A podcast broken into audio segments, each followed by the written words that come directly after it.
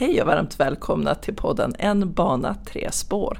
En podd om Norrbotniabanan utifrån spåren tillväxt, hållbarhet och människa. Mitt namn är Eva Lundqvist och jag jobbar som kommunikatör åt Norrbotniabanegruppen och mitt emot mig så sitter Elisabeth Sinclair, projektledare för Norrbotniabanegruppen. Mm. Och du, vi har ju en fråga som vi får rätt ofta, det är ju hur går det för Norrbotniabanan? Och nu kan man ju verkligen säga att det går som tåget, eller det tuffar på. Både på lokal, regional, nationell och även europeisk nivå. Jajamensan, nu snurrar hjulen för fullt. Det kan man säga, järnhjulen.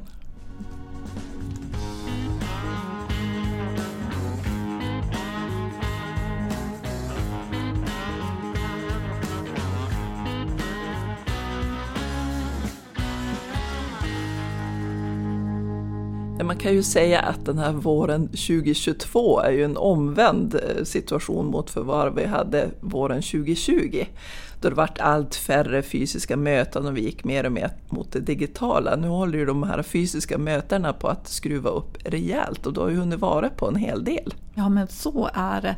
Det känns ju roligt men också märkligt att börja träffa folk på riktigt och se dem tredimensionellt. Men, men i mars blev det en riktig turné. Då var vi på Moderaterna i Örebro och Kristdemokraterna i Karlstad. Och sen hann jag göra ett snabbt stopp i, Gävle för att lämna informationsmaterial då till Järnvägsforum som vi dessvärre inte kunde delta i men som var ett väldigt bra eh, evenemang. Men det kommer ju många fler fysiska möten framöver som till exempel Almedalen som ja, är tillbaka igen. Precis. Du nämnde de här politiska mötena, bland annat eh, Moderaterna och eh, Kristdemokraterna. Och där är man ju som nyfiken, men hur går snacket nu med, med politiken? Vad säger de? Ja men alltså jag tycker att det har skett en, en eh, förflyttning till det här, till det självklara att Norrbotniabanan ska byggas. Alla ser de gigantiska investeringarna som sker i norra Sverige och tillväxten som kommer här som kommer att gynna hela Sverige. Så jag tycker inte att jag egentligen möter på något egentligt motstånd kring det här. Men vi, vi är inte klara än. Vi, hela banan är inte på plats och inte heller beslutad ännu. Utan vi behöver hjälpas åt och driva på för att banan ska färdigställas så fort som möjligt.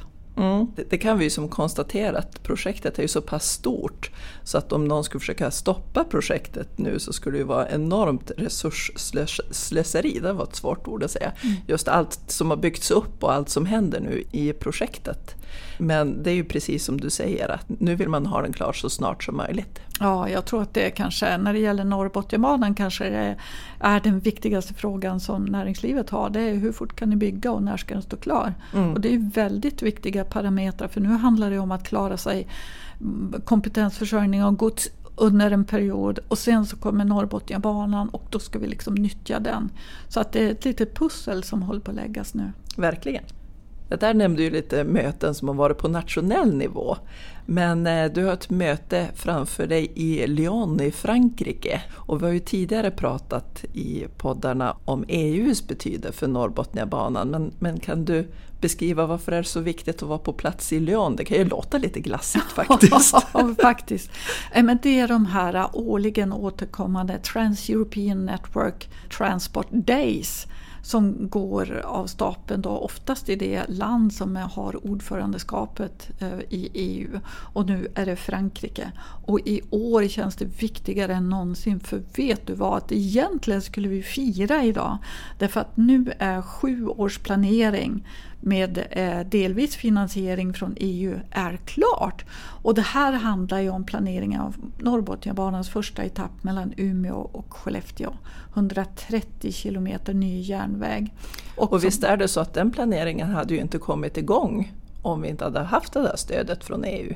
Ja men precis så är det. Det var ju Norrbotniabanan AB med Trafikverket som partner som sökte medlen från EUs fond för ett sammanlänkat Europa. Och den här fonden den syftar ju till att sätta igång, att vara en katalysator för att få igång infrastrukturprojekt som är av betydelse i EU.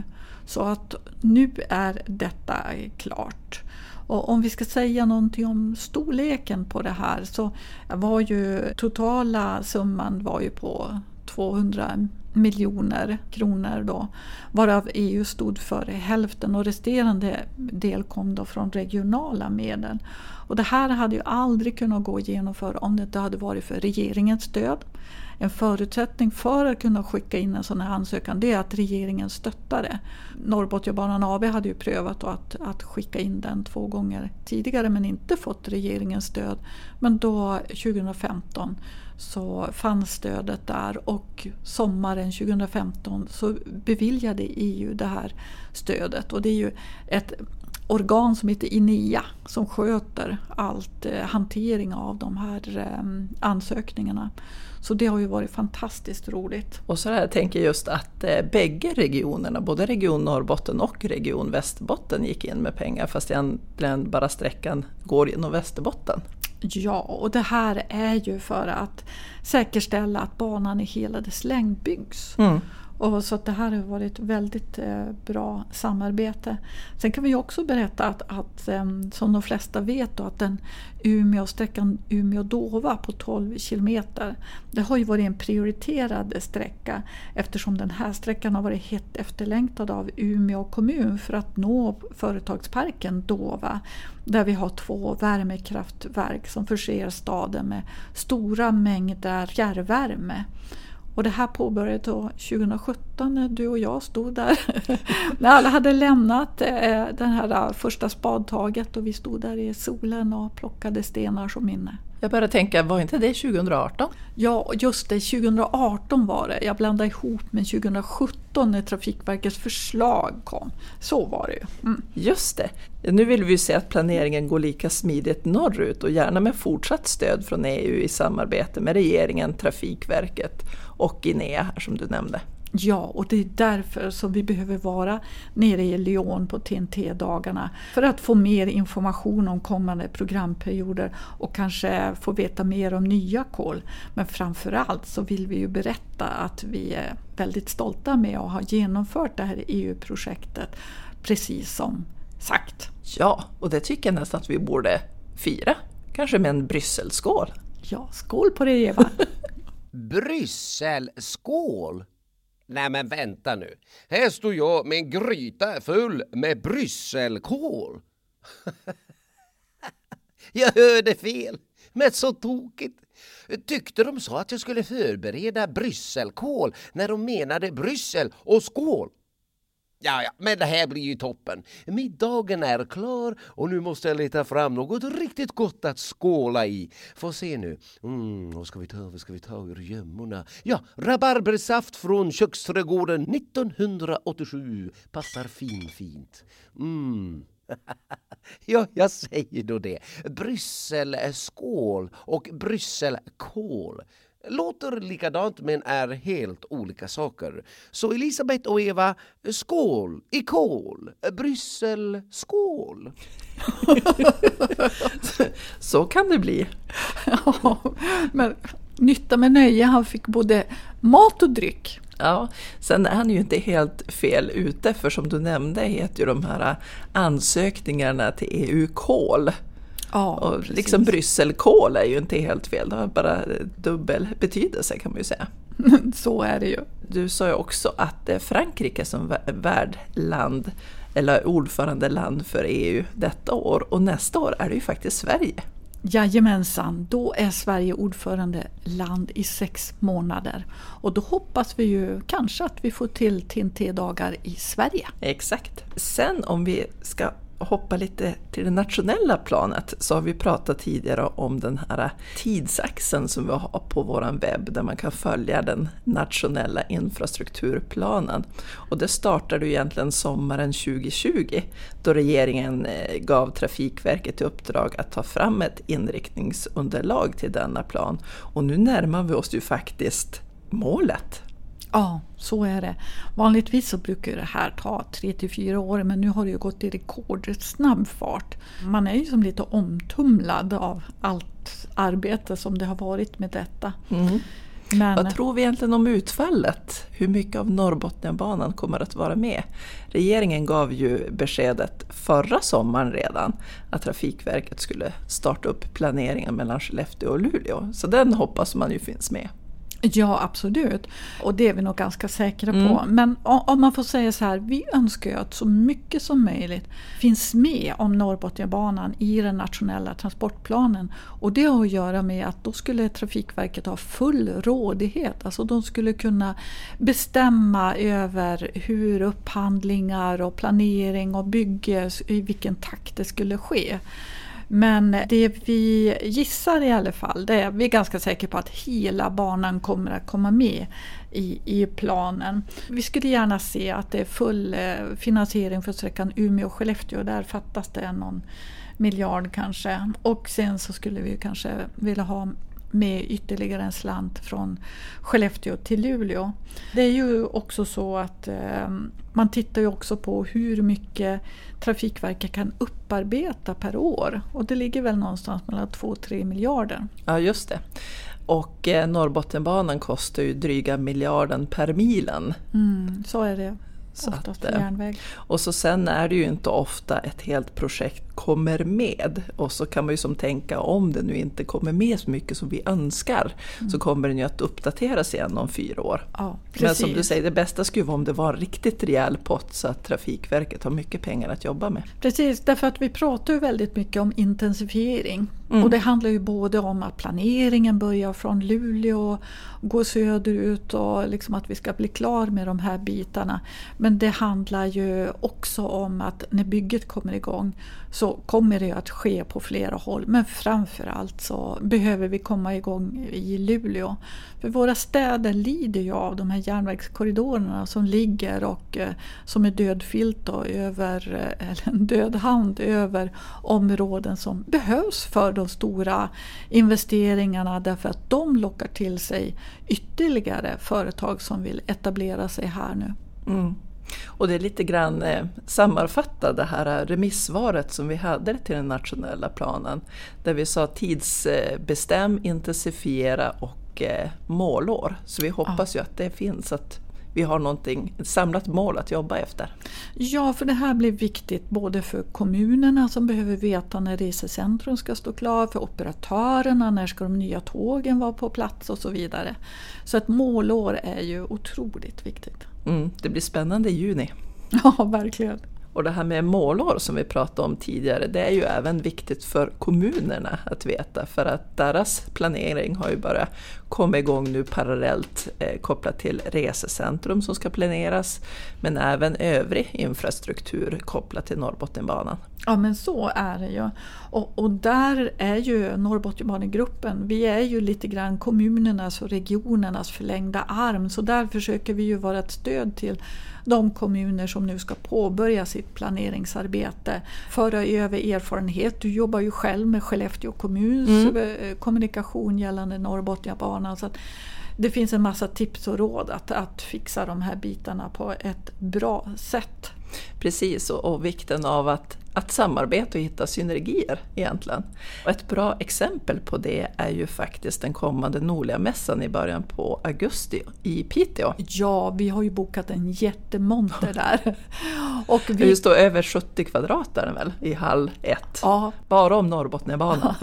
vi kommer att synas på långt håll. Ja. Eh, Men temat vi har valt är alltså resecentrum. För det är så fantastiskt med Norrbotniabanan för vi har ju både färdiga resecentrum som har använts i tio år och vi har resecentrum som planeras och vi har resecentrum där man tittar på var bästa lokaliseringen är. Så att det finns ju liksom en, en mängd varianter att presentera.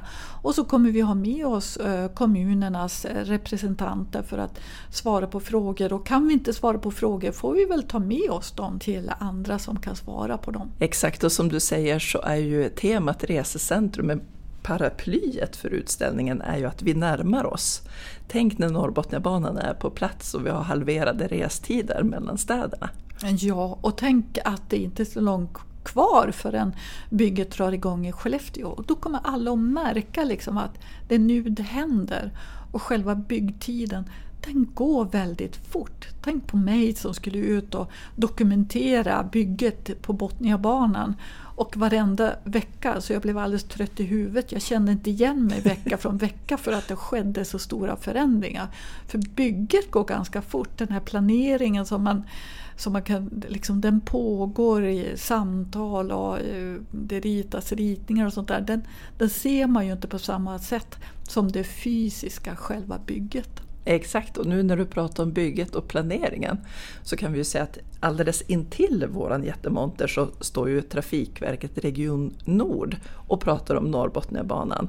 Så att eh, där kan ni ju ställa frågor om planeringen och eh, det pågående bygget. Mm. Så har ni möjlighet, kom gärna och hälsa på i augusti i Piteå. Och på tal om Piteå och resecentrum, där går ju debatten rätt eh, så het att ja, men ska det vara centralt läge eller ska det vara via Lomtjärn istället? Ja precis, och, och där är det ju så att vi är ju väldigt mån om att vi ska få en så funktionell bana som möjligt. Och där talar ju både erfarenhet och forskning för att centrala eh, lägen av resecentrum är av stor vikt. Och det här kommer säkert att komma tillbaka eh, med mer information längre fram. Det är ju faktiskt så att det är Trafikverkets samråd och Trafikverkets planering som till sist kommer att avgöra var resecentrum för Piteå hamnar. Både det centrala läget och även eh, Lomtjärn finns ju med i den nu gällande järnvägsutredningen, alltså där korridoren är.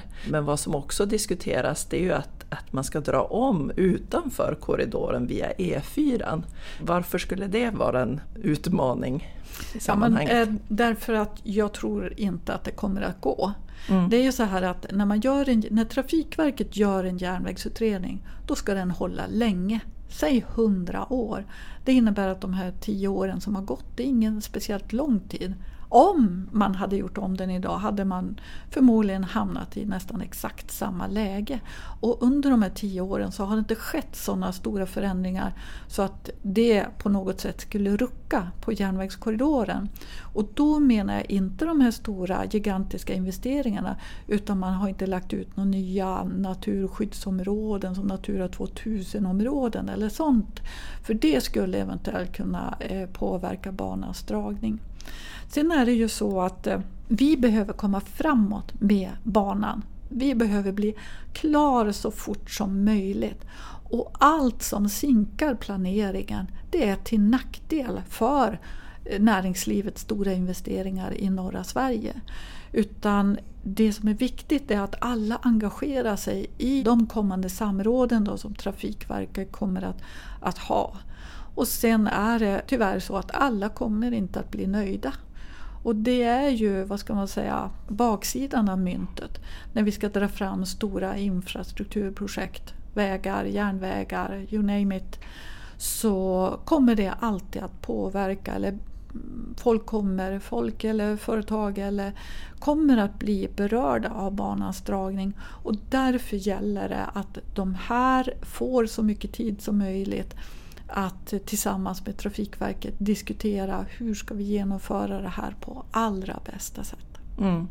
Så summerat kan man säga att, att det skulle egentligen bara försena hela projektet om man skulle börja vara och, och riva i järnvägsutredningen utan att man mer ska börja nu tänka mot Trafikverkets samråd där allmänheten och som du säger företag får vara med och påverka var i korridoren är det bäst sträckning. Ja, för att det är Trafikverket som äger den här frågan.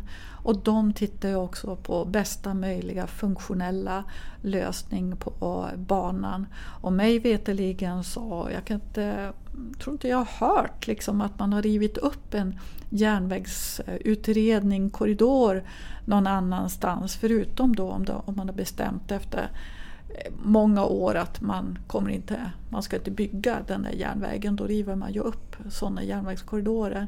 Men nu gäller det liksom att komma framåt så fort som möjligt. Vi har ju exempel i södra Sverige där man har politisk oenighet och där planeringen sinkas i tid. Och det som händer då kan ju vara så att Trafikverket då omfördelar de här pengarna till de områden där planeringen snurrar på. Och eh, det vill vi ju inte se utan här är ju som vi har sagt att näringslivets fråga gällande Norrbotniabanan är hur fort kan den byggas och när ska den stå klar? Mm. Det måste vi kunna svara på ganska snart. På tal om eh, Trafikverket och, och, planering så är ju nu järnvägsplanerna mellan Umeå och Skellefteå inskickade för fastställelse och efter det kommer de förhoppningsvis att vinna laga kraft, Men det är ju verkligen eh, byråkratiska ord. Kan du, kan du förklara det så att det blir lite mer begripligt. jag fick en gång frågan när jag jobbade på Botniabanan om, om fastställelse verkligen är ett riktigt ord. Men det är ett begrepp som man använder när eh, Trafikverkets grupp då är klar med järnvägsplanerna. Så skickas de in till en annan grupp på Trafikverket som har till uppgift att granska planerna så att det inte finns några felaktigheter i det. Och eh, det tar nästan ett år att granska de här färdiga planerna mellan Dova och Skellefteå. Och när det är klart då fastställs de där planerna och sen efter en tid så vinner de lagarkraft och först därefter så kan bygget ta vid. Ja just det, och på tal om bygget så händer ju något spännande på, mellan Umeå och Dova där Ersmarkstunneln håller på att byggas. Och jag minns ju när vi stod vid en pinne som indikerade, jag tror det var södra tunnelpåslaget. Eller om det var norra kanske? Det var nog norra. Det var nog norra, tänker mm. jag nu. Och nu håller den faktiskt på att byggas.